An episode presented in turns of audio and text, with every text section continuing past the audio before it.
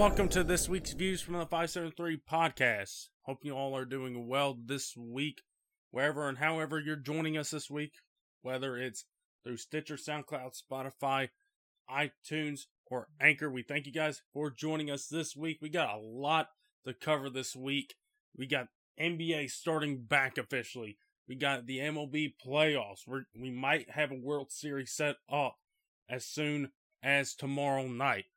College football's in full swing. We're a couple weeks away from the playoff rankings, the first ones being revealed. NFL season, we're about have we're about at the thir- one third mark of the season, uh, with the 17 game schedule.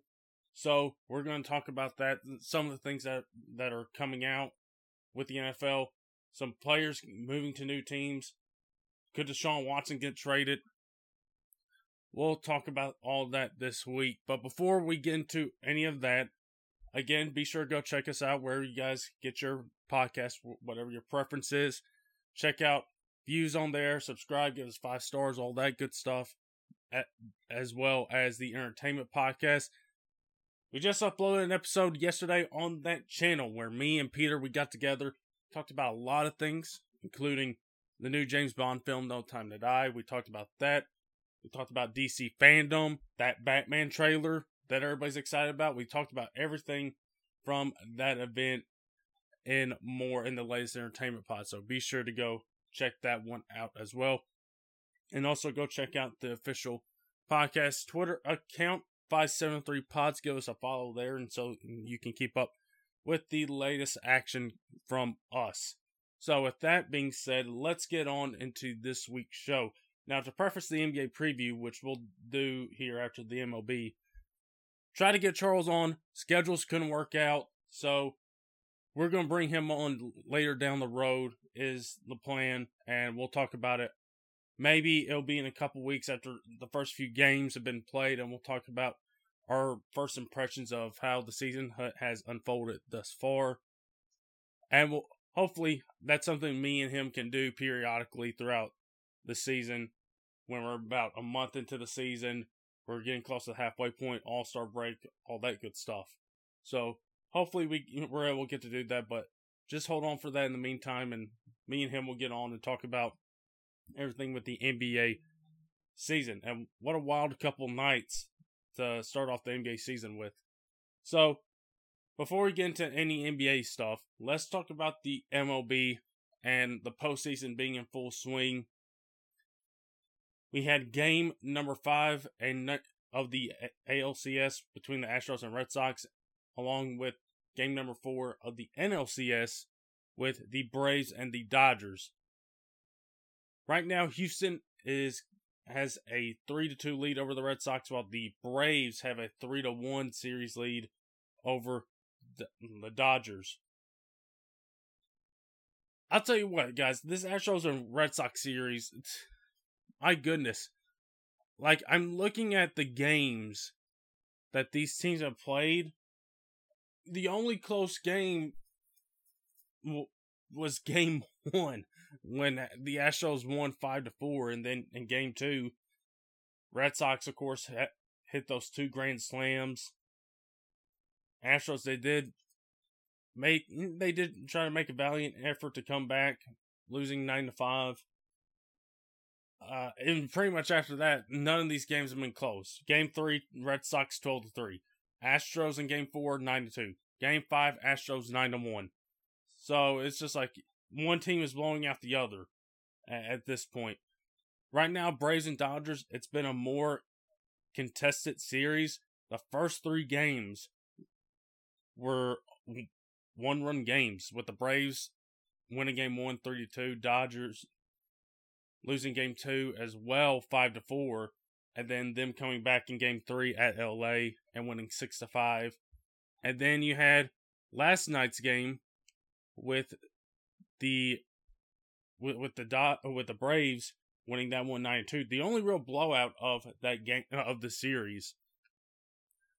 And now you have game five at LA tonight the Braves can close the series out and clinch a World Series berth. It's been a long time for the Braves to get to this point and get back to the World Series. And tonight, it, and they got a chance, and this is one of their many chances to get into this. They got mm, at this rate three games to win one. That's what that's what they have, and they're hoping to close things out tonight. The the Astros they're looking to close things out tomorrow night in Game Six, where that game is going to be at Houston. And you got to think the Astros are somewhat of a favorite in that game, considering it's at home for them. They got home field advantage, and they've won the, the these last two games pretty well at Boston, no less outscoring them 18 to 3 in those two games at Boston. So, I, mean, and considering how game number three, game number three went with the Red Sox won 12 to 3, it's a really nice comeback for the Astros. And so everything is set up here for the Astros to win game six tomorrow night.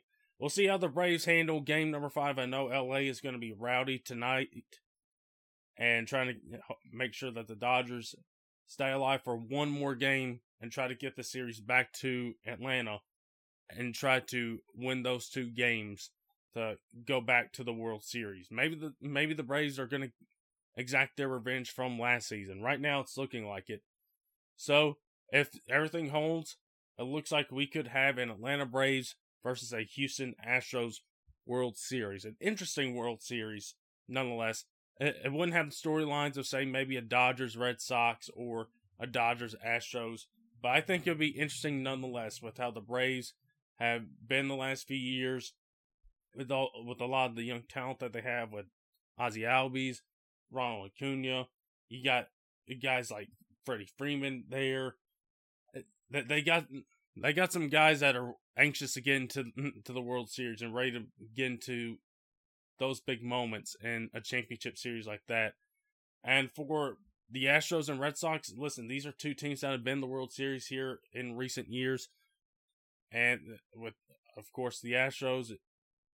So the Astros, I think, would have the, the upper hand there if it is the Braves, considering their experience and how well the Astros have played the last several seasons to where they're constantly in the ALCS, to where they're in a mm, couple World Series so I would say if it holds true, if it's Astros and Braves, I think the Astros do have the experience being in the World Series. I think that could give them a certain edge, but don't count out the Braves. With how they're handling the, the Dodgers right now, it's pretty impressive. But again, game five at LA tonight at 7 uh, 708 first pitch.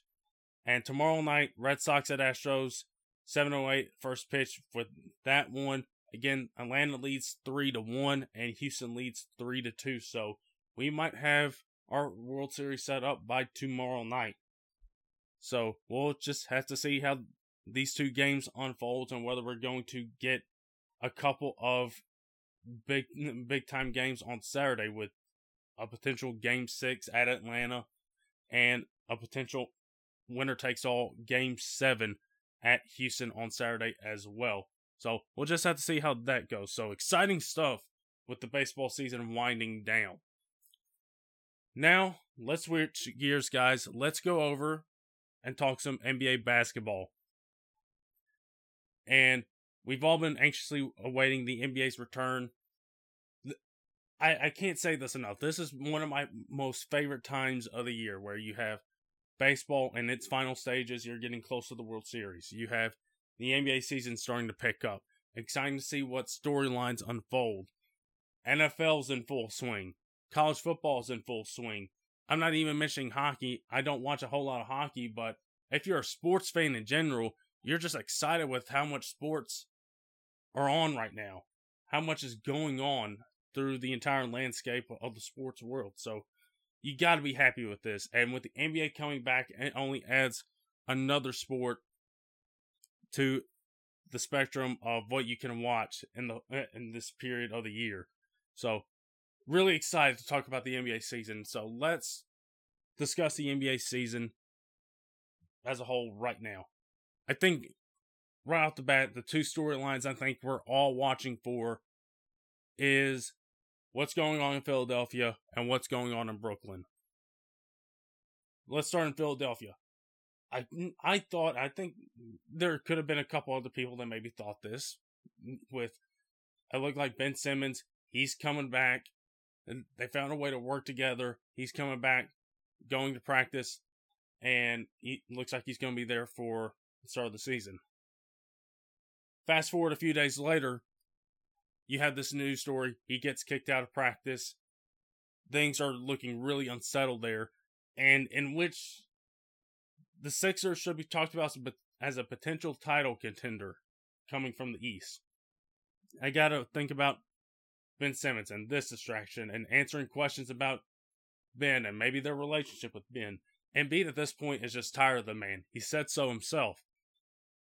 And so that's obviously not how you want to start the season if you're a Sixers fan.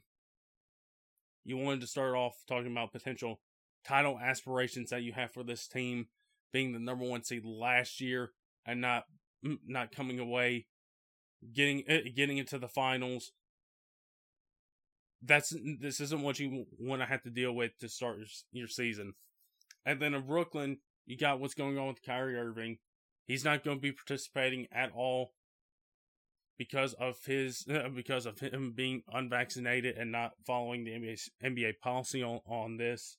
So he's not going to be playing at all, and so it's just going to be Harden and KD and everybody else on that Brooklyn team, which still really good. But you just you won't have Kyrie there as your third star, as your big three. So those are the two storylines to immediately watch out for. And I'm kind of intrigued. I I don't know who would come back first, whether it's Kyrie or Ben Simmons. Honestly, I might go to Kyrie. It sounds with how like with how the Ben Simmons situation has unfolded, it sounds like they might just tell him just to stay away and we'll just and we're gonna figure this out and and see what we can do and see if there may be a potential offer on the table down the line. And from what I've heard uh, read about Kyrie and what he's been talking about, a couple people seem to think that there might be a little bit of leeway to where maybe he could come back, where he made a stance, but still get vaccinated and come back and play this season. So that'll be interesting. It, I mean, it's it's very tough to uh, say out of both those uh, out of both those players, who would be the most likely to come back between the two. it, it, it's a it's a tough thinking exercise. Let me tell you, I, I thought about it last night and trying to get uh, stuff ready for the pod today, and I'm like, I really don't know. I gotta think about this. Who would come back first, Kyrie or Ben? So those are the two storylines we're immediately watching out for to start the rest of this start this season.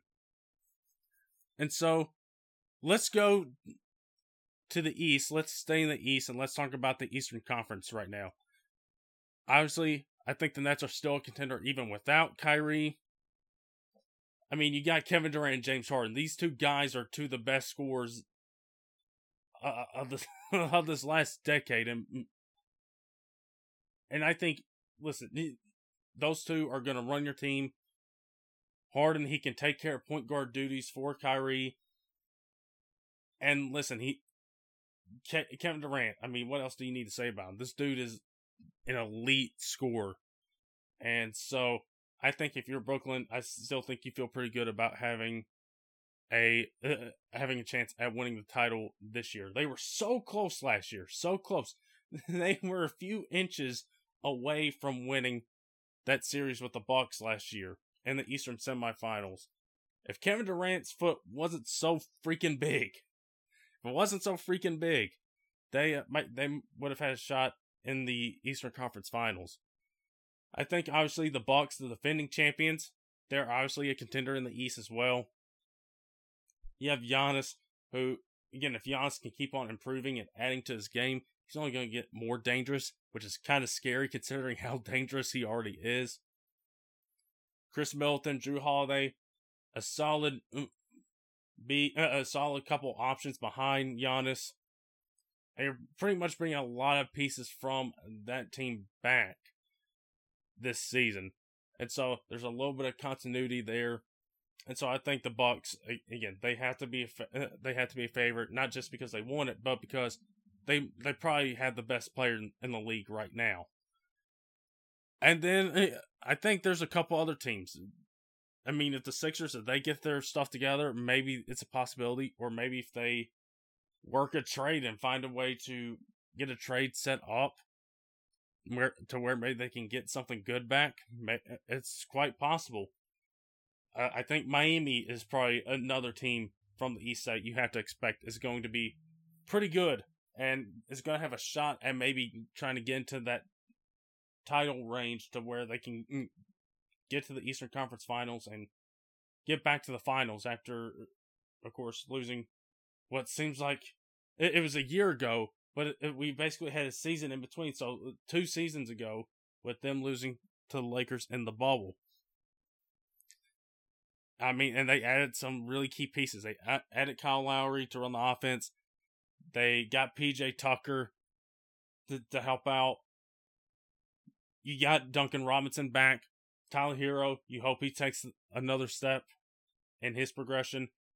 You got Jimmy and Jimmy Butler, Bam Adebayo, and of course, we we we've already, me and Charles have talked about this, like with how Spoelstra has done with the Miami Heat organization since he started there.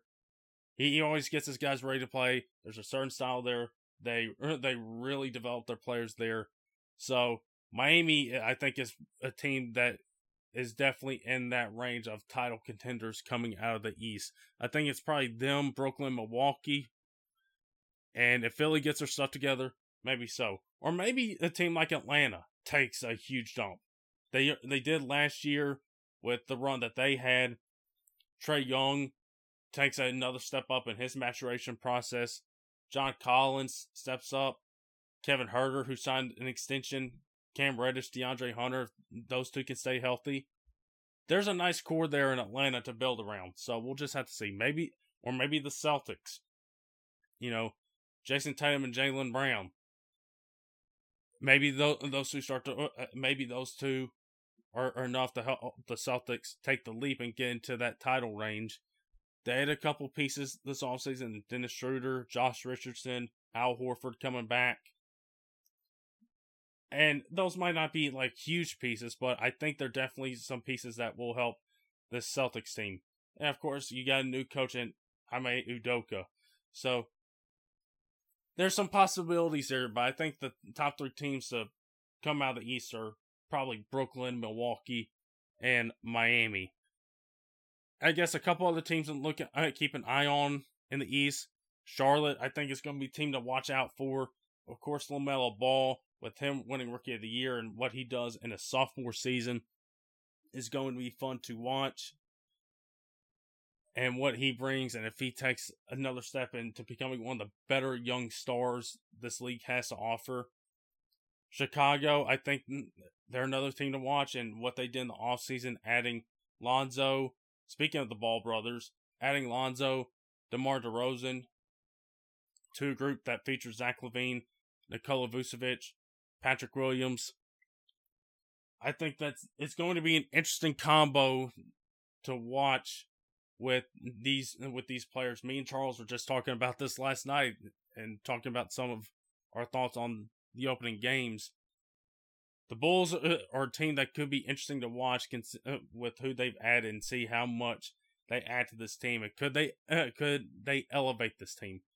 Zach LaVine, we know he's a baller. And Vucevic, he he's pretty much been uh, he's been an underrated player for a lot of his time in the league and just becoming an all star about a year or two ago. So I'm interested to see what Chicago does. Indiana is a team to watch as well. Hiring Rick Carlisle in the offseason. You're hopeful some guys that have had some injury concerns like TJ Warren and Caris LeVert, they get them back healthy with the roster that they have. And then then the, there's your bottom teams with Detroit. Obviously, we're going to want to watch Cade Cunningham and what he does. Number one overall pick. See if he can make an impact there in the Motor City. Toronto, how does Toronto do? Now, with no Kyle Lowry, with Siakam being the main guy there now, along with Fred Van VanVleet. And what does OG Anunoby do uh, now as presumably that third guy behind those two? What does somebody like Scottie Barnes coming in as a rookie? What impact will he bring to the table? You have somebody like Orlando, Cleveland, a lot of young players. We'll just have to see how they, how they do. I mean, of course, excited to see the rookies on those squads with Jalen Suggs on the Magic and Evan Mobley on the Cavaliers. So, really int- intrigued by this East. I think probably the best teams right now are probably in the East with the Bucks and the Nets because again, KD and Harden, that's hard to match. And the Bucks, they're the defending champs and probably have the best player in the league. So really interested to see how this Eastern Conference unfolds. So now let's go out west. And let's talk about some of the early title contenders that we have here for the West. I honestly think there's a lot more title contenders in the West, but I don't I think the better teams are out east. So let's look look uh, take a look at some of the title contenders that we have out west obviously, I think you got to start pretty much in the in the Pacific Division. You got to look at a couple teams there with the Lakers and the Suns. The Lakers, of course, m- making a lot of n- news this summer with who they brought in, bringing in Russell Westbrook, bringing DeAndre Jordan, bringing Rajon Rondo back, bringing Carmelo. How does all this work? It's just a situation where it's like the what 2010 Lakers where they brought in Dwight and Steve Nash with uh, to add to Kobe and Powell and hopefully and hope that would work. Or is this a different type of situation? It's all to matter on how healthy LeBron is going into his 19th year. But I mean, we know the story of LeBron. He's been pretty much healthy his whole career. I think it's pretty much all on AD and how healthy he stays throughout the season. Uh, how does Russell Westbrook fit in with those two? And what does Carmelo bring to the table? Does he give them a scoring punch off the bench? Uh, Phoenix, of course, losing to the Bucks in the finals, a heartbreaker. They re-upped Chris Paul again uh, to a contract again. I, I think is a little bit too big, but unless they bring him back. You, bring, you got Devin Booker, DeAndre Ayton. You extended Mikal Bridges. I don't know what's going on with the DeAndre Ayton contract. That's weird to talk about with how they handled that situation, why he hasn't got an extension, and all all that good stuff. So maybe that could that's a talking point here with Phoenix throughout the season is that DeAndre Ayton extension why didn't happen. So I think with the continuity they bring, with how Chris Paul impacted that team, I think it's only going to help further impact this team year two into his tenure there. So I think they're a title contender as well. Utah, I think Utah, who was number one seed in the West last year, they got to be in the mix as well. They had the best record in the league last year. They had a lot of good three point shooting out there. Donovan Mitchell, being the star that he is, Rudy Gobert anchoring that defense. You got to believe a lot of the stuff from this Jazz team will travel deep into the season and where they will quite possibly win 50 plus games again. But I think it's a matter of hitting those threes. You know the saying, you live by the three, you die by the three. We'll see how much that holds true, I think, for the Jazz this season as to whether they they take that next step in the postseason or whether they are still a ways away from getting into the NBA Finals. I also think probably the Denver Nuggets. I think you can add the Denver Nuggets to that mix. You got the MVP in Nikola Jokic. You added Michael Porter Jr. and Aaron Gordon, both uh, both of whom really helped Denver last year and you get Jamal Murray back. That's a huge help. Jamal Murray did not play a whole lot when, once they added Aaron Gordon. He got injured pretty soon after they got him. And who knows how much of a difference he could have made. If you remember his time in the bubble, the guy was going off. Like it, it was so hard to stop him. You couldn't. You, you oh, in all honesty, you couldn't stop him. That's how good he was during the bubble. And the question is, will he pick up where he left off after knee surgery? That's going to be the question. And listen, you got the reigning MVP in Jokic. That's got to count for something. So Denver, I think, is another team that can be a title contender for this upcoming season. As far as the other teams in the in the West, the Warriors, huge news with Klay Thompson coming back this year. He didn't play opening night, but I'm assuming he's going to be coming back here pretty soon. So really excited to see how he fits in with this new kind of Warriors team that they got going on with Steph, Draymond. You got a couple young guys in Moses Moody, Kuminga, James Wiseman. Jordan Poole is looking like he's going to be taking a huge step, which the Warriors got to be pleased with. So excited to see what's going to happen in the Bay Area. The Mavericks, of course, you got Luka. How does he and Porzingis? How does that do, dynamic duo work? You bring in Jason Kidd as the new head coach, whether uh, and see whether he can impact th- this group of players in Dallas. You got the Clippers. A lot of this season depends for the Clippers on how Kawhi recovers from offseason knee surgery. If he's done for the season, then it's pretty much Paul George's team this whole season. If it's not, it's great. You get Kawhi back, and potentially you get him back for a late season run in the playoffs.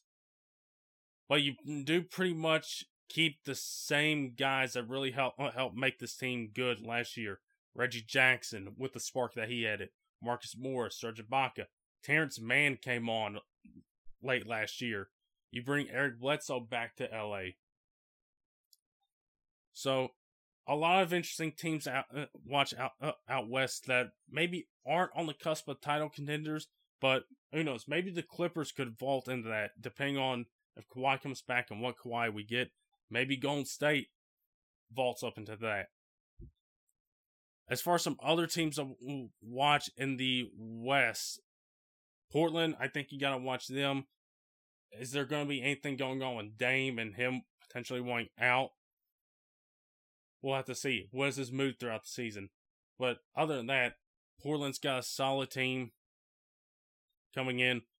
Dame, McCollum, Nurkic. They add in Larry Nance Jr., Norman Powell, who, who had some pretty good games for Portland last season. We'll see how that team works. And my Grizzlies, you know, awesome opening game last night for them with with Ja and his heroics, and already having about seven highlight reels, seven highlight plays in the opening game of the season, and him potentially taking that next step into his development. That's gonna be fun. How much is eh, how eh, they traded Valanciunas? It shows the trust I think they have in Jaren Jackson and his ability. They gave him that extension, which honestly I like the extension to where it, it, it they kind of, they front loaded it and the salary decreases to where I think it's around that 23 24 million dollar range in that fourth year of the contract. So I'm excited to see what my Grizzlies can do see if Ja can take that next step and potentially get into that all uh, some All Star talk this season. What will that playoff run do uh, for the Grizzlies last year? What will that uh, that playoff experience do in helping these guys become better pros at adding more stuff to their game and really becoming a team to watch out west? Next up, the Pelicans, I think they're a team that you got to look out for, but it all depends on how healthy Zion Williamson is. Because right now, he's not starting off on the right foot. I don't know if that's a pun or not, but you got you got to hope that Zion comes back healthy. Because if he's healthy, eh, he it's he's a dominant force. And you do you did lose a couple pieces in the off season It helps that you have Brandon Ingram in town. Eh, maybe Valanciunas can continue his trajectory in his career with what he's been doing. Translate what he had in Memphis to New Orleans. Can Devonte Graham potentially help out with this organization as at the point guard spot? Who knows? But besides that, there's a lot of other teams out there that are probably not going to be good out west. The Spurs, we'll just have to see how Dejounte Murray, Derrick White, Lonnie Walker, they're all solid, but are, are, are they guys that are going to push this Spurs team over the edge? And how long is Greg, uh, uh, how long is Pop going to be there as the coach as well? So that's going to be interesting to watch. The Rockets, obviously, the thing to watch here is Jalen Green, number two overall pick. How's he going to fit with Christian Wood, Kevin Porter and Jr., and Kenyon Martin Jr.? That makes me feel old. And how's how's that this young core fit? The Kings could could they potentially be a team on the rise if De'Aaron Fox, Tyrese Halliburton, Davion Mitchell, Buddy Hield, you know, if those guys can really take a step up with, with this team, could mm, can they find themselves in a position to potentially play in the play-in tournament at the end of the season? Timberwolves, what type of leap does Anthony Edwards take in his second year? Because he had a pretty solid rookie year. Does he take another step in his sophomore season? What does Karl-Anthony Towns do this year? You gotta expect that he'll have another pretty good season. Is D'Angelo Russell a guy that's going to be here long term in Minnesota, or is he going to be a guy that's going to be traded away? That's going to be a thing to watch. Could he potentially be somebody that could be traded for Ben Simmons? And then Sorry, Charles. Your Oklahoma City Thunder. Listen, there's a solid young core here led by Shai Gilgeous-Alexander. But it's just going to be a lot of growing pains for the Thunder, I think. So there's the Western Conference. So let's talk about some predictions for this upcoming season as a whole. So I guess let's start off and let's talk about all all the awards, and then we'll make some predictions on who I think is going to go to the finals and who's going to win the finals. So, as far as some of the awards, so I guess let's start off. Who's going to win Rookie of the Year? And of course, LaMelo won it last year. Is it going to be somebody like Jalen Green, Cade Cunningham, or Jalen Suggs? And looking at NBA surveys from the GMs, a lot of GMs think Jalen Green is going to be rookie of the year. And you know what? I, I'm probably in agreement with them. I think Jalen Green's going to get a lot of chances to show what he can do for this Houston team. Listen, they're not going to be in the postseason. It's just going to be a building year and try to develop these young guys. So I think Jalen Green, I think that's a pretty good, uh, he's got a pretty good case to potentially win Rookie of the Year. So, but we'll have to see uh, how Cade Cunningham does in Detroit. That's going to be the only other roadblock from Jalen Green getting this award, I think, and seeing how Cade does in Detroit. How does he help this team? Does he make that Detroit team a little bit better? So we'll have to see about that. Defensive Player of the Year. I mean, I think you got to go with one of the two guys that have won it the last few years, either Giannis or Rudy Gobert. I'm more inclined to go Rudy because he's been that guy pretty much since he came to the league. So I think if I had to go defensive player of the year, I think it's probably going to be Rudy Gobert. Coach of the year. If I had to say who's going to be coach of the year, hmm, You know, I'm intrigued by the Knicks. We didn't necessarily talk about the Knicks a whole lot, but I'm intrigued by Thibodeau if he can maybe win it there. The Knicks obviously wanted that crazy overtime game last night, double overtime game against the Celtics. Let me tell you what, guys, that game was drunk at the end. Everybody, I think, was worn out. It's like, let's finish this. So I'm intrigued by the Knicks. And if they can continue what they did last year, what they built on last year, they can continue to build upon that with how well Julius Randle played. and him looking like he's found a home there. They added Evan Fournier to their rotation, so they got a little bit of shooting there in that backcourt. So I'm curious to see what the Knicks are going to do. I think Thibodeau maybe has a case to win the uh, win Coach of the Year, or maybe it's somebody like Erik Spoelstra, who won it last year for my uh, who, who could potentially win it this year for Miami. With it depending on how well this Miami team does this year, or could it be Steve Kerr, Tyronn Lue with if you don't have Kawhi for most of the season? So I think there's a lot of chances. I don't think you can go wrong with any of them. I I think finally MVP, who is going to win it this year? You can make a lot of cases for a lot of players. For KD, Luka, Giannis, Embiid, Steph, LeBron again.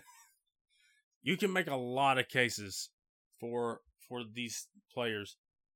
And honestly, I think KD will probably win MVP. I think I'm I'm gonna be I, I will die on that hill. I think KD's gonna win MVP. I think Giannis is gonna be right behind him. You know? I will say Steph. I think Steph will finish third in there. I think Steph will finish third in there. I think he's gonna be reinvigorated. Going having Klay Thompson back.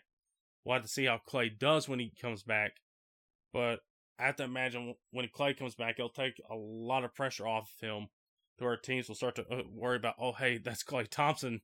I know he hasn't been on the court for two years, but crap, we got to guard the guy. And that might give Steph a lot more opportunities. And who knows?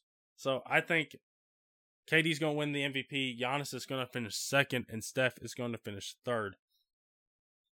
So, guys, there's the uh, my uh, my NBA preview.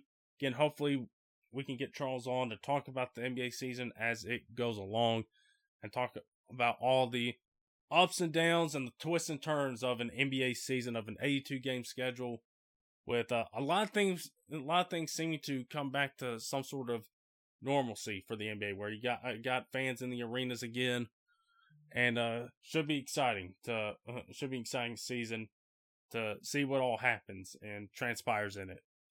So, moving on from NBA, let's switch gears and let's talk about football. Now I gotta look and see where we started last week because uh, because we've been doing we've been flip flopping college football, NFL. So let's see uh, which are we getting started with as I pull up last week's podcast and see what we start uh, what we started with. All right, so we're starting with NFL this week. Looked at last week's schedule. We did college football first, so we're going to start with the pros this week we're going to be talking about the NFL slate that was last week. So, obviously, we don't have to talk about the Thursday night game since we did the pod on Friday last week. So, we don't have to talk about that one. The rest of the games, let's talk about Dolphins at Jaguars. Maybe the Jaguars need to stay at London for the rest of the season for uh, for how they did. Trevor Lawrence's first win, Urban Meyer's first win in the NFL. Dolphins, there's a reason I think why they're in this Deshaun Watson talk.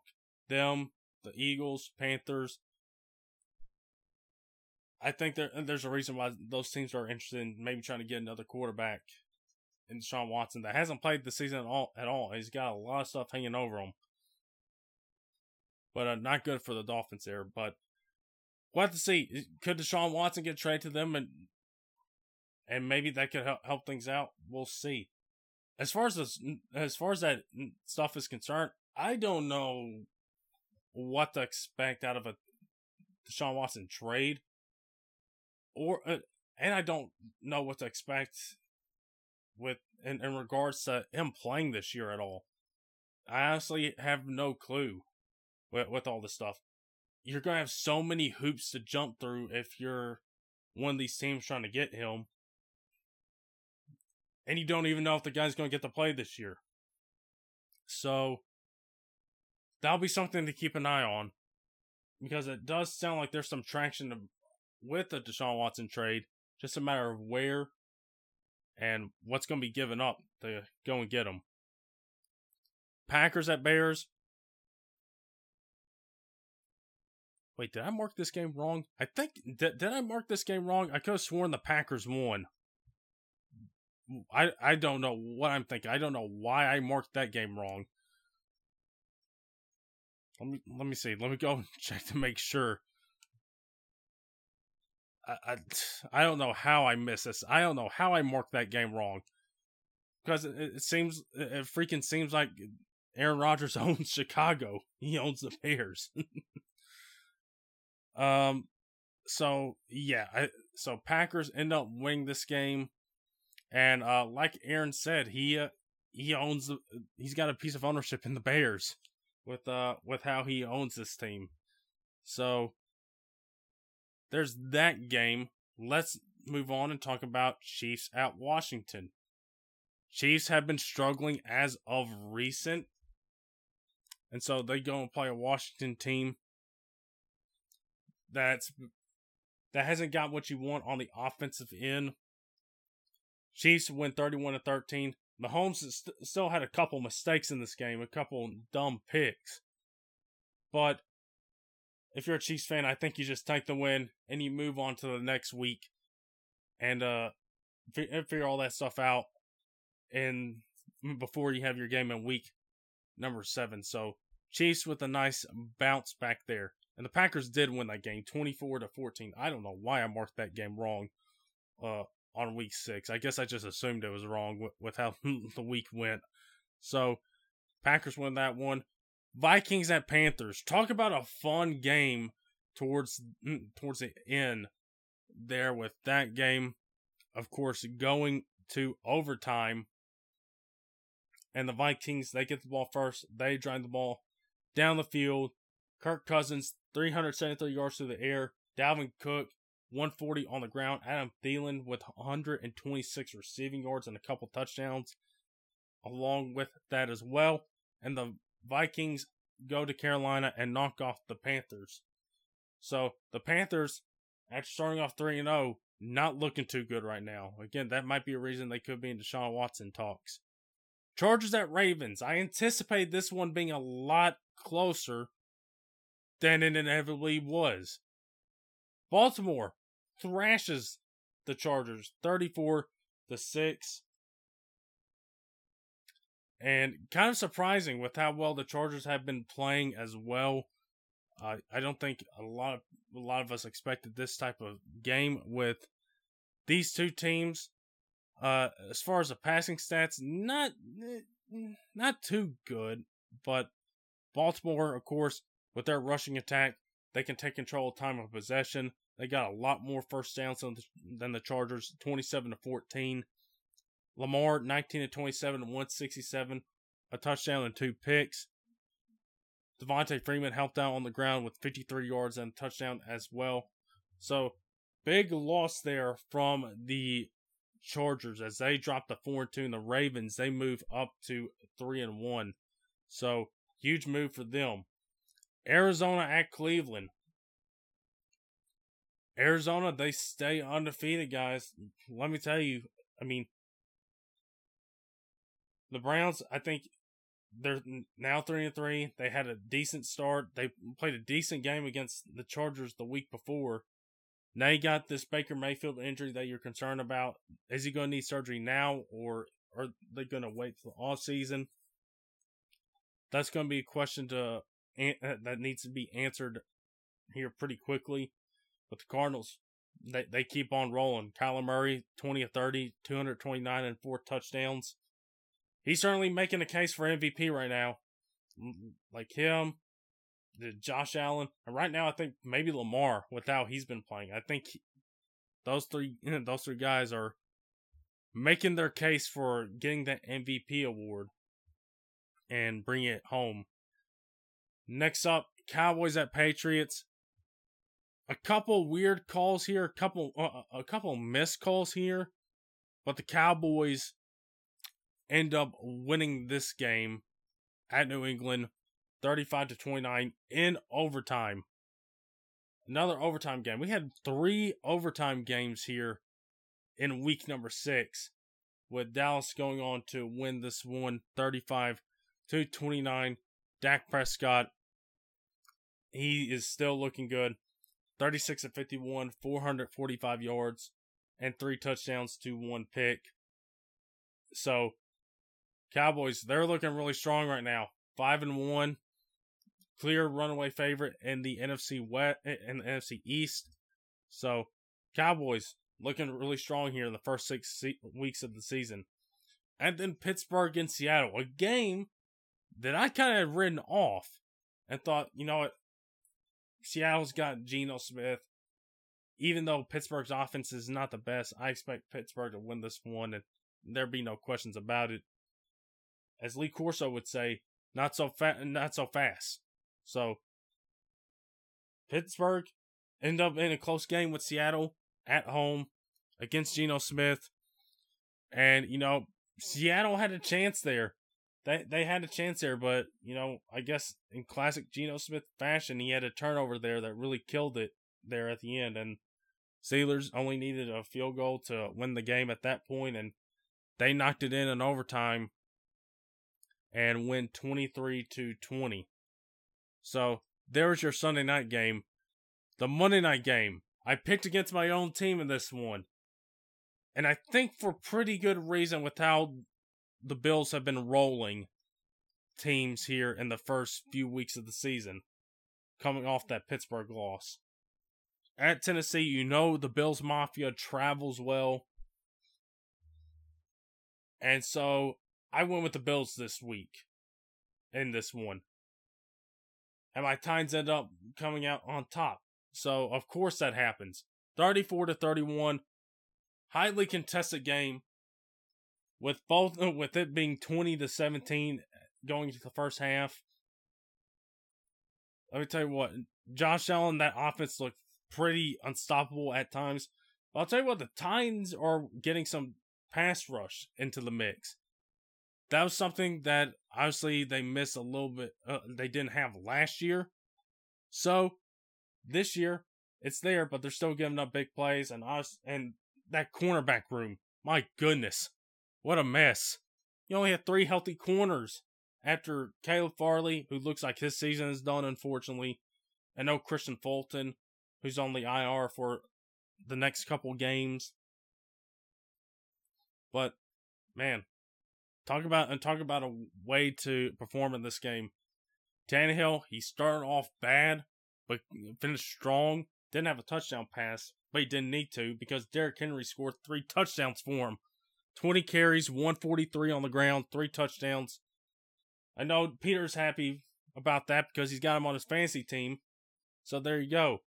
And that and those stats include that huge 76 yard touchdown run when they said that's the fastest of the season and that's the fastest of Henry's career with how fast he ran, I think it was like 28, 21.8 miles per hour. That's nuts considering Henry is 6'3 and 250. That's stupid. That shouldn't be possible. And as Dez Bryant said, eh, and so right that he is in saying this, Derrick Henry is the guy that we all created when we were younger on Madden. Boy, is that the truth. And huge shot there from Jeffery Simmons there. Did Josh Allen slip a little bit? Maybe he did. Was it the right call? I'm going to make the same case I made for why Arkansas went for the two point conversion against Ole Miss a couple weeks ago. Is that if you're on the road, I think you want to say, hey, let's just go and win the game. We don't have home field advantage. Let's go and win it on the road. If you're at home, maybe you kick the extra point and you send the game into overtime because you're at home. So I can see why Sean McDermott went with, uh, went for it on that in that in that situation. Put the ball in your best player's hands and let him go trying to get you the first down, try to go win this game. Just fell short for the Bills. Josh Allen slipped up possibly a little bit. Jeffery Simmons made a big play there at the end. Titans going to win 34 31. So that was week number seven, everybody. So let's switch gears and talk about week number seven, starting off tonight with Broncos at Browns. Case Keenum getting the start in place of Baker Mayfield tonight. And I will tell you what, guys. I still think I might I might pick the Browns, even though you got Case Keenum starting. Because listen, Case Keenum, he did he, he had some decent moments as a starting quarterback. He's been there for for a little for, been in Cleveland for a little bit now. And also, I think with how the Broncos have been performing here lately, I still think that Browns defense can wreak some havoc on that Broncos offense. So I'm more inclined to go with the Browns here to win this one at home on Thursday night and get back over 500. So I will take the Brownies here to win without Baker tonight and without Kareem Hunt for what seems like the foreseeable future. So that's a huge loss in that Browns backfield as now you got Nick Chubb as the main guy in that backfield. So there's the Thursday night game. Washington at Green Bay. I think with how well Green Bay has been playing here since that debacle that was week one against the Saints. They they've been doing pretty well here recently. And right now the Packers, I mean, they're favored by a touchdown at, least. So I'm gonna go with the Green Bay Packers here to win this one at Lambeau. Chiefs at Titans. This is gonna be a fun one you still got to be worried about Mahomes and Tyreek Hill, so the Chiefs are going to get theirs. The question is, what is the Chiefs defense going to do? Are they going to step up? And from what's been said about their defense this season and in making a decent guess, I think the guess is probably no, that de- this defense is not going to help this week at all. Considering of what you what you got to go against. Yes, the Chiefs are five and a half point favorites right now at the moment, but with AJ Brown looking, uh, he he had a big game in that Buffalo game. He made a couple big plays. Henry right now is feeling it, and certainly making a case for MVP, even though it's probably going to go to a quarterback. He's certainly making a case for it.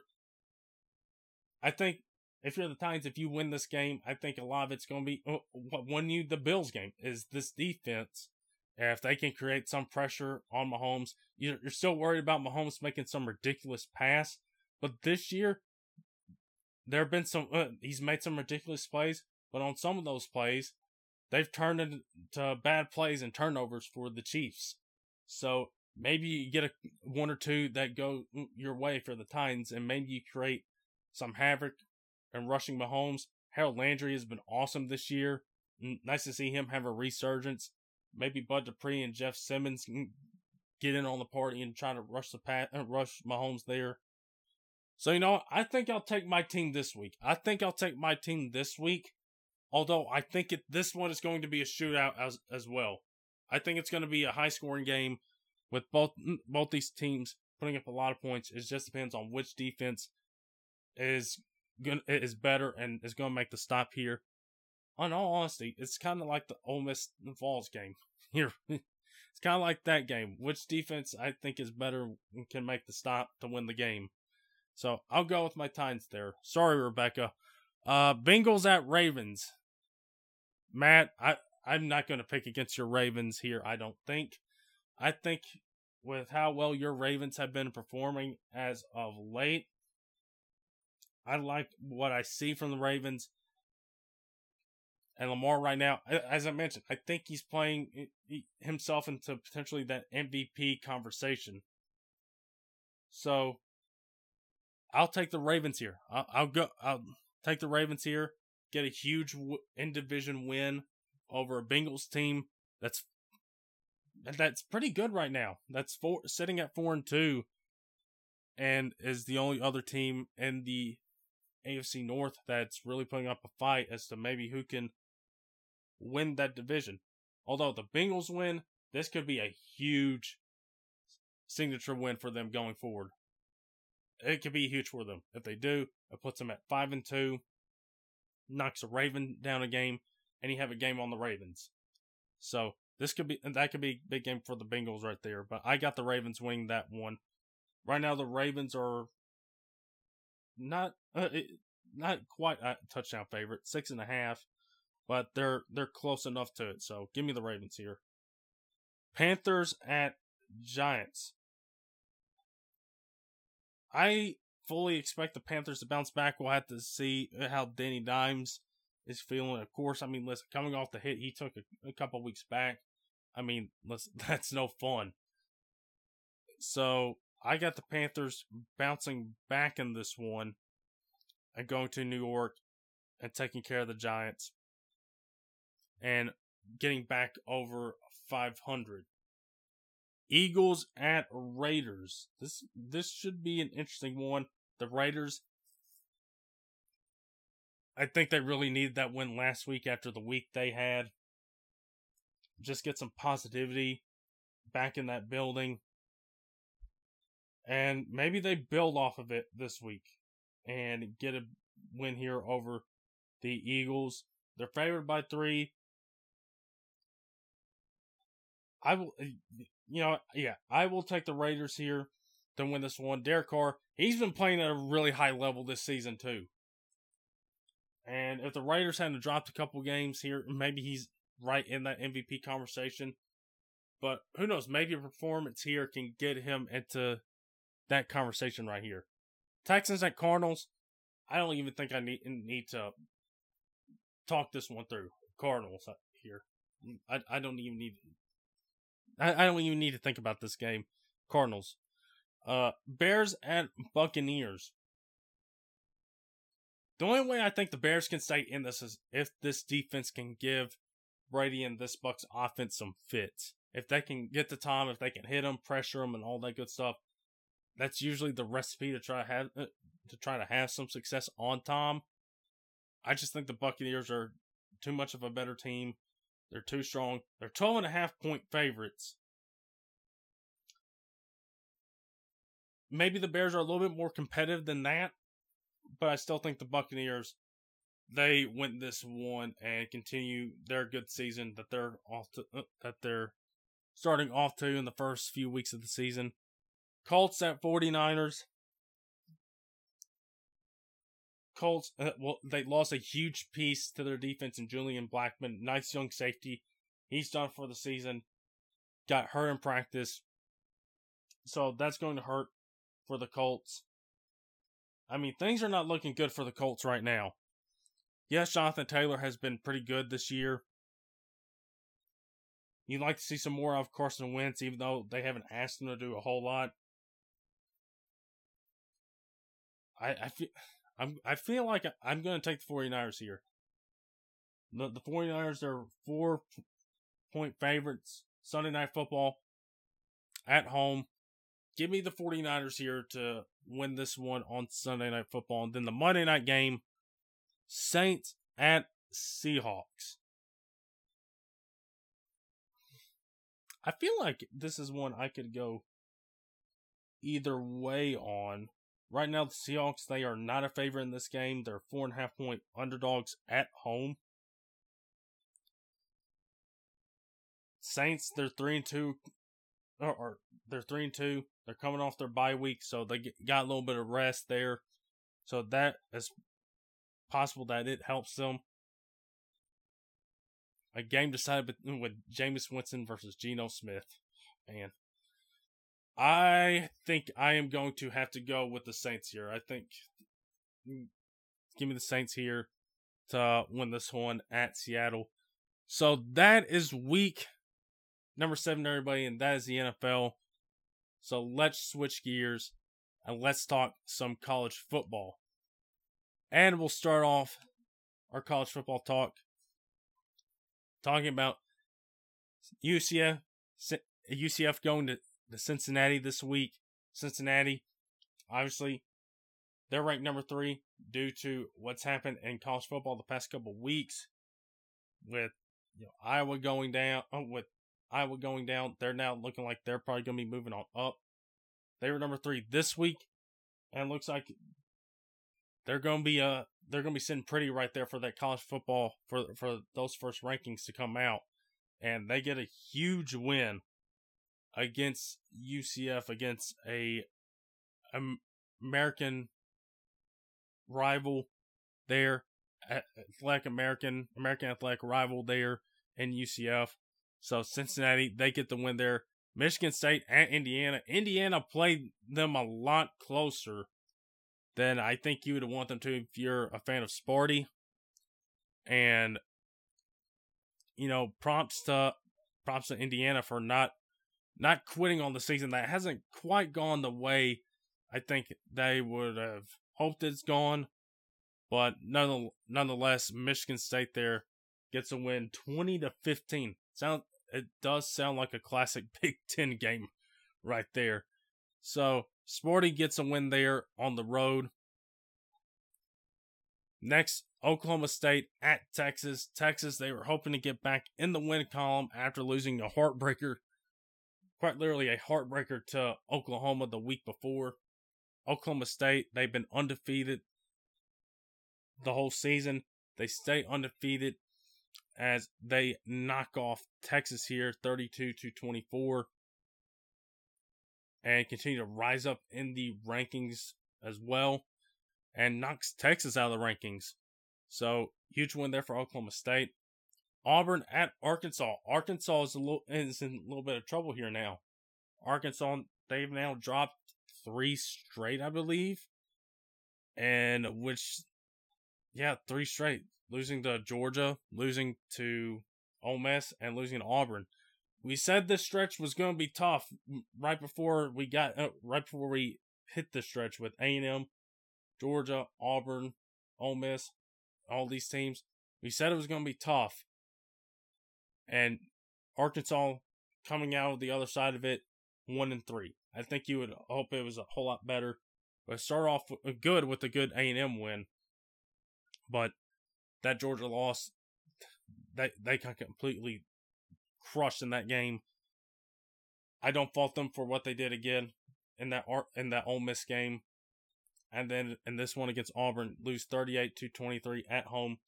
Bo Nix and this Auburn team is looking pretty good right now. It looks like they're finding their stride as they're now ranked. So Auburn goes to, on the road and upsets Arkansas.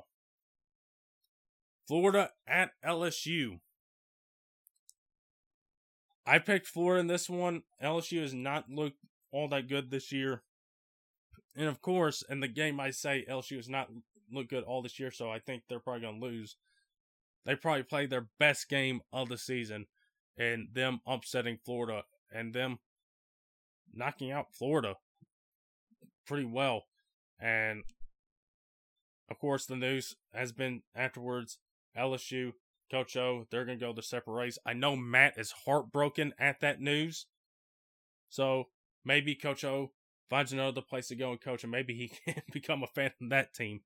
Although I know he's going to miss saying "Go Tigers" all, all the time. So LSU they get the win, forty nine to forty two. Davis Price from LSU, man, what a game! Two hundred eighty seven yards rushing. That's a school record too, and that's kind of crazy considering how many awesome running backs have come through the LSU program.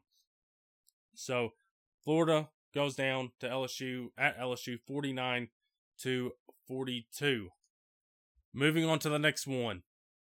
We got Kentucky at Georgia, number 11 versus number 1, going to decide the SEC East. And listen, props to Kentucky for playing as hard as they did. But this Georgia team is just too good right now. They're just too good. 30 to 13. Stetson Bennett right now is looking like QB1 there after it looked like it was going to be JT Daniels. Looks like that injury has allowed Stetson Bennett to work himself up into that QB1 role again. Brock Bowers, the freshman tight end out of Georgia, awesome game. Uh, couple touchdowns, 101 yards receiving. So Georgia continues its stranglehold on the SEC East and a stranglehold on that number one spot in all the land right there. So Georgia wins that one 30 to 13. Baylor at BYU. I picked Baylor in this one. Baylor's been pretty good this year. BYU has had its moments. It got knocked down the week prior. And Baylor gets a huge win at home, 38 to 24 as they knock off the number 19 team in the country and they get a huge win. They probably find themselves back in the rankings once again with that win. Uh, I will skip the Ole Miss Tennessee game because I'm going to talk about that last and talk about everything that happened with that one in just a minute. So, NC State at Boston College, big ACC game right here with no clear favorite in the ACC. North Carolina State goes on the road, wins 33 to 7. And then Arizona State at Utah. I didn't pick against Herm last week, and maybe I should have with how uh, how they performed against Utah right there, losing a huge lead that they had at halftime, and then completely blowing it against Utah, thirty-five to twenty-one. Not what you want to see out of Herm Edwards. I'm sorry, Herm.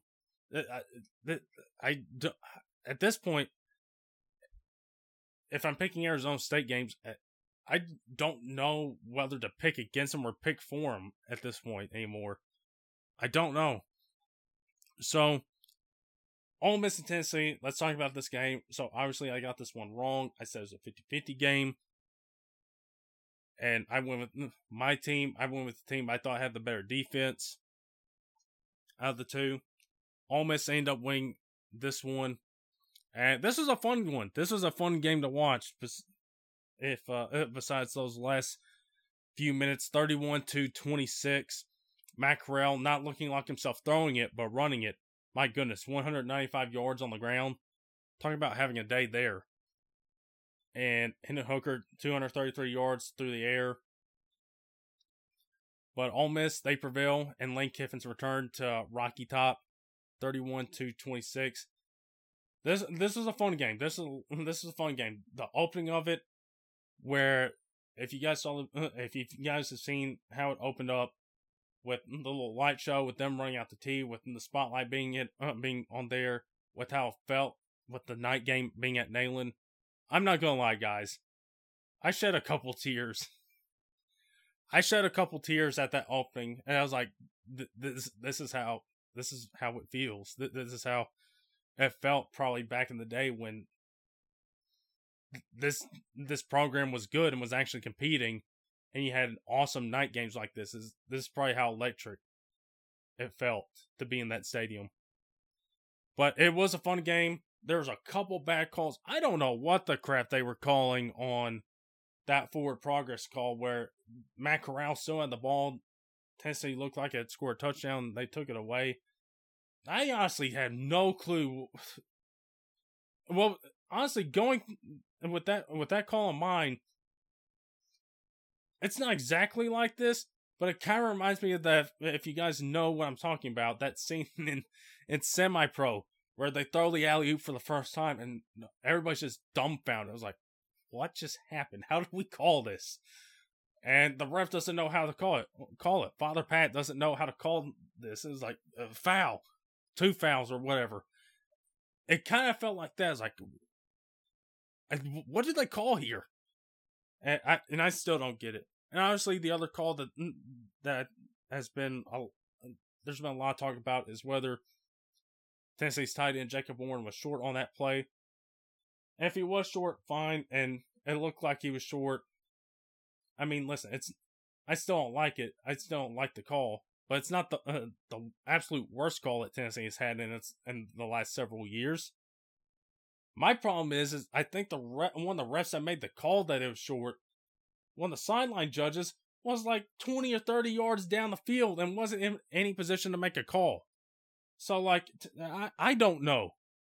And the other thing that has kind of irked me is all the all the injuries. Now listen, some of the injuries may have been real. Like it seems like the one with Matt Corral there at the end See, that one is real. Lane Kiffin has come out and said, like, he was pretty banged up after this game. And maybe that's what happens when he rushes for 195 yards and he doesn't slide a whole lot. He takes a lot of hits. So that that's probably what happened. That's how he probably got as banged up as he did. But I mean, listen, all this fake injury stuff. It seemed like anytime Tennessee was building some momentum, or where they hit a big play, player went down. Now, I will say Tennessee did have a player do the same thing. I don't know whether it's because his helmet was off and they didn't have enough time to bring in another man. They didn't have enough time to call a play there.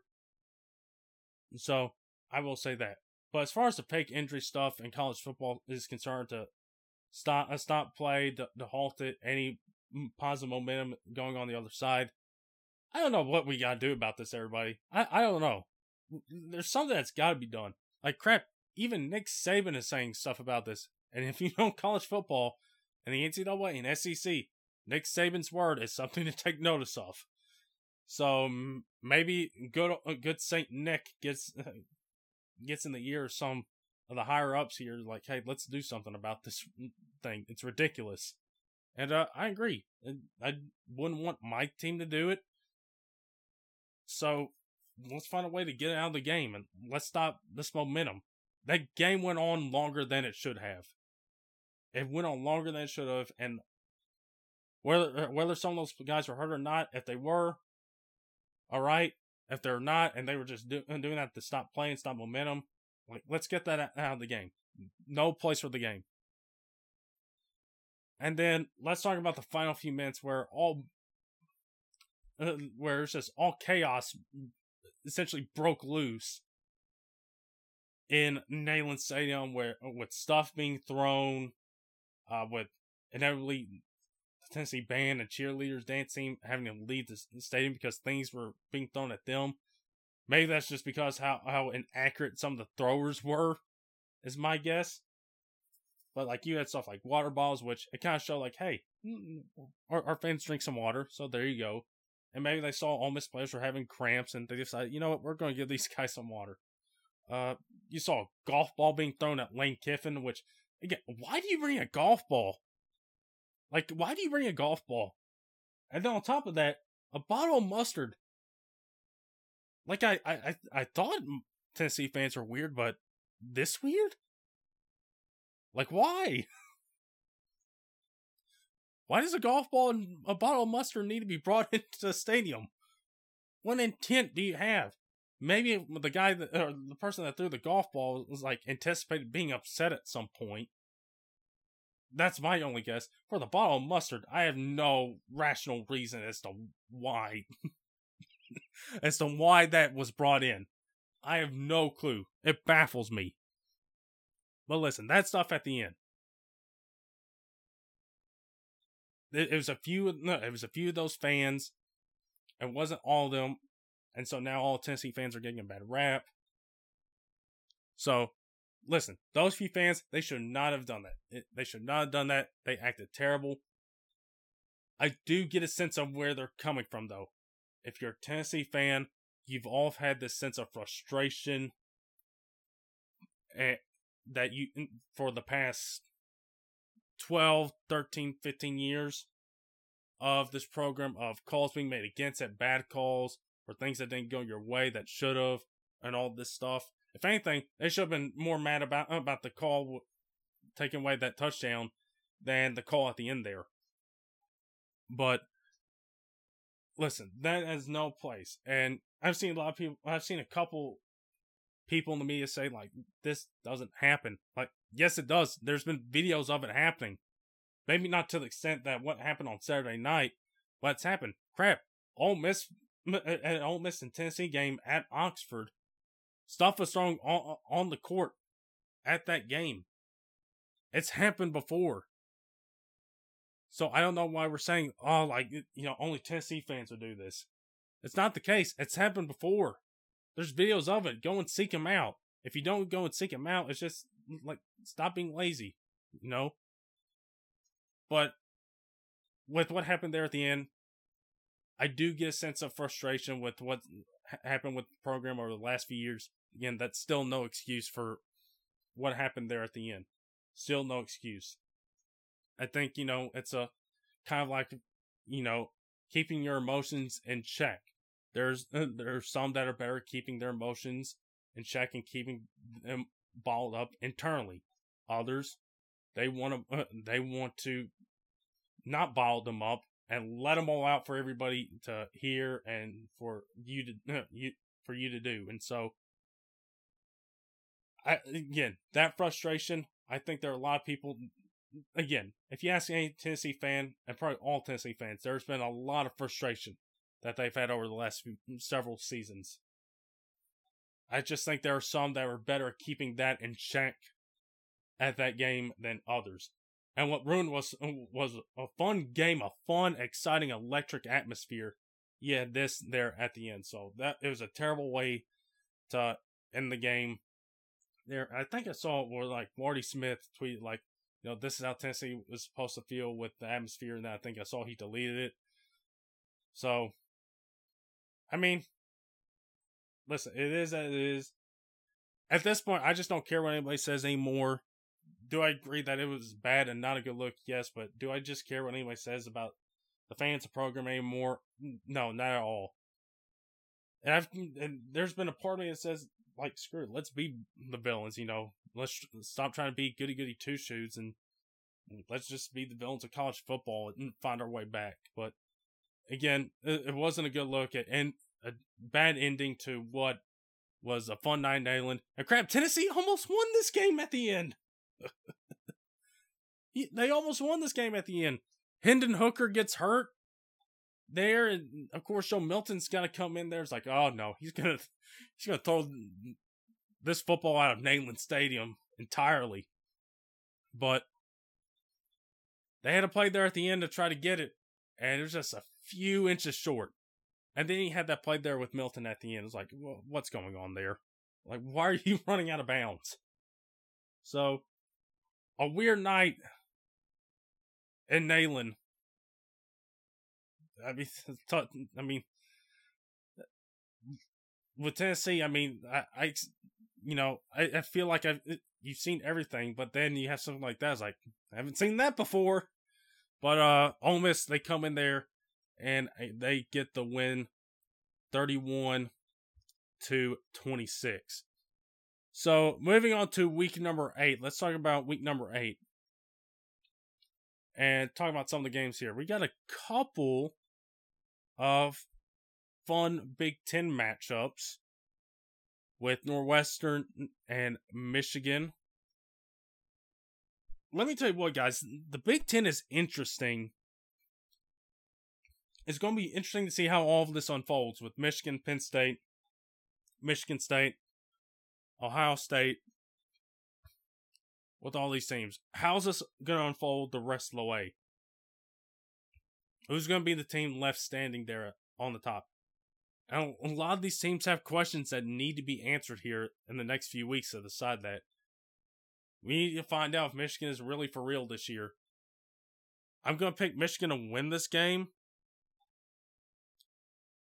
So we'll, we'll just have to see how everything rolls for for the Big Ten with all these teams. So give me Michigan here to win at home against Northwestern. Wisconsin at Purdue. Purdue, of course, getting into the rankings after knocking off after knocking off Iowa last week, who's the number two team in the country. So there's one team that might be knocked off, considering what happens the rest of the way with the rest of the season. You know, I think, hmm, screw it. I think I'll go with Wisconsin for the upset. Wisconsin has has gone against me a couple times this year, but maybe this week is the week. Next up, Oklahoma State at Iowa State. Right now, Iowa State is sitting at a as the favorite of this game. Wow. Okay. Uh, Iowa State sitting at a seven point favorite. We're close to it. That that's kind of crazy. It's not. It's not usual that it's really unusual that you see an unranked two loss team like Iowa State favored by a touchdown over an undefeated top 10 team. I, again, I know it's at Iowa State, but it's still kind of crazy to, to see this. But it seems like Iowa State's a favorite I think I'm going to go against that. I'm going to go with the team that's been undefeated, that's ranked in the top 10 right now. So give me the Cowboys. Oregon at UCLA. Got a fun Pac 12 matchup here. It's essentially the Chip Kelly Bowl. Last week we had the Manning Bowl. This week we have the Chip Kelly Bowl with Oregon and UCLA. Right now, UCLA is just a small favorite over Oregon. And I could see potentially see UCLA winning this game. I I can see it happening. Uh, you know, UCLA, their offense, as, as Chip Kelly offense should, they rack up yards, especially on the ground. Oregon's had some injuries hit their uh, come their way. You know what? Yeah, screw it. I'll go with the upset here. I'll go with UCLA. I'll take the team that has Chip Kelly now. Uh, LSU at Ole Miss. Of course, we know LSU. Coach O, he's going to finish out the season there. Ole Miss right now, they're celebrating Eli Manning there at this during this game. Ole Miss is a nine and a half point favorite at the moment in some cases. So give me Ole Miss here to win. But you know what? I think LSU can make this interesting to say the least.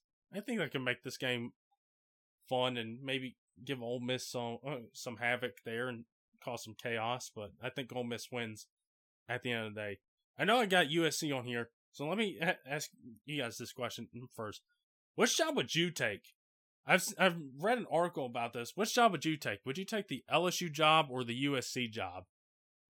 Because those two jobs are looking like they're going to be the two premier ones open at the end of the season. Which one would you take? Would you take the LSU job, where you know you got a good recruiting ground, a rabid fan base, you're in the SEC. There's a lot of history around that program. And some of the same things here with USC. What's out west? Are you more laid back and you and you want to just chill and, and coach a team like USC, or would you rather, uh, or would you will have to wrestle with your team being talked about all all week long with LSU? So interesting argument there. Which you know, which job would you take, LSU or USC, with both those jobs being open at the end of the season? Really interesting conversation there. Uh, Clemson at Pittsburgh. Interesting one because you expect Clemson to be ranked and not Pitt. Well, how the tables have turned here, and Pitt being ranked 23rd in the country now, and Clemson out of the rankings. Clemson is an underdog in this game. But hold on, not so fast. Usually Corso again here. Clemson as an underdog in the ACC in the last several seasons, they've been pretty much money. I think I saw it was like 15 and 5 here. Yeah, Pitt has been the best team right now in the ACC. But if Clemson is that as an underdog with even with how they've been performing, screw it. I think I'll take Clemson here. I think I'll, I'll, follow that logic with that record being underdogs in the ACC, and I'll go with that, and I'll take Clemson here. Tennessee, Alabama. Listen, Alabama here. This is essentially an easy game for me me to chalk up a win here. I just want everybody uh, Tennessee to come out healthy and go into the bye week and get healthy, regroup, and get ready for Kentucky the following week because that one can be another 50 50 game where Tennessee could potentially win it. It just depends if things go their way for, sur- for sure. Do I expect Tennessee to put up a little bit of fight? Yes. But do I expect Alabama to win and essentially win pretty easily at the end of the day? Yes. So give me Alabama here. Ohio State at Indiana. Again, Indiana played Michigan State close. Ohio State is not Michigan State. They got a more explosive offense with the weapons they have on there. So give me the Buckeyes here to go to Bloomington, Indiana, and get the win here. Next up, speaking of USC, USC at Notre Dame. Could USC potentially play spoiler here? Again, anytime I feel like I this is one of those things with Wisconsin this year. Anytime I feel like I pick for USC, it goes against me. And right now, Notre Dame is a seven uh, seven point favorite. They're favored by touchdown. It's at home. You know what? I'm not going to go against Notre Dame this week. I'm not picking USC. But you know what? If USC wins this week, I'm not surprised. No, not at all.